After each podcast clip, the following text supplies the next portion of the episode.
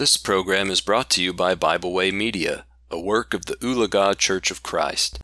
We want to welcome you to join us for another lesson in Bible Basics. And the topic of superstitious spiritually. Men have continually sought to court God's favor without obedience. It's not uncommon for people to use crosses, medallions, and other items for the purpose of protection and aid. Others may not carry some sort of talisman, but they superstitiously believe that an external religion will be enough to save and bless them. We read of such an attitude in the fourth chapter of the book of 1 Samuel. God's people, due to their disobedience, had been defeated by the Philistines.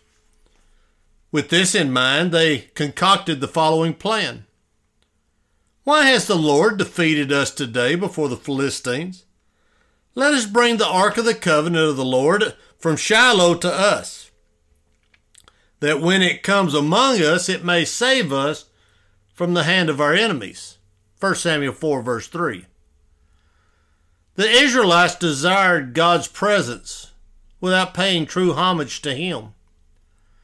The ark alone would not provide victory over the Philistines. In fact, the Israelites would be routed again and the ark captured. 1 Samuel 4, verses 2 through 11.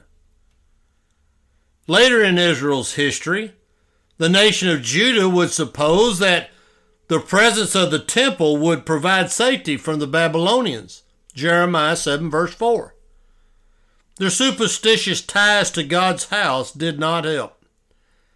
They were defeated at the hands of the Chaldeans, 2 Chronicles 36, verses 17 through 21.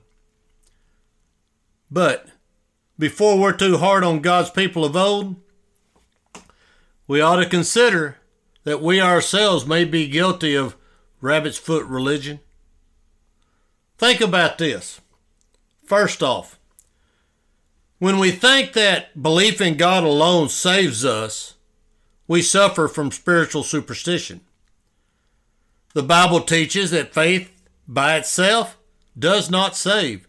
James chapter 2 verses 14 through 26. Mentally agreeing with God's existence or the gospel of Jesus Christ or the truths of scripture will not please God if separated and apart from obedience to him. Matthew 7 verse 21. Secondly, when we think that just attending the service of the church is enough, we suffer from spiritual superstition. The Bible teaches that the faithful child of God will uh, not willingly absent himself from the assembly of the saints, Hebrews 10 25. However, it's certainly possible to be present in body but absent in spirit. You can be present every time the doors are open and still spiritually be far away from God. Thirdly, when we think that having our names on the church roll is the same as being in the Lamb's Book of Life, we suffer from spiritual superstition.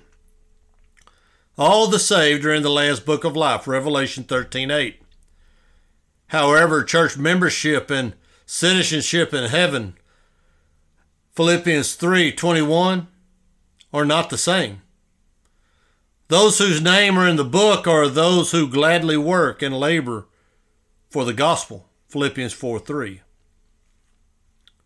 And finally, when we think that good works and morality are enough to please God, we suffer from spiritual superstition. Engaging in acts of benevolence and standing up for morality definitely should mark the Christian. James chapter 1 verse 27, 1 Peter 1 verses 14 through 16. These things, separate and apart from loving obedience to Christ, avails us nothing. Galatians 5 verse 6. So as we consider these facts, we have to ask the question is your faith genuine and authentic?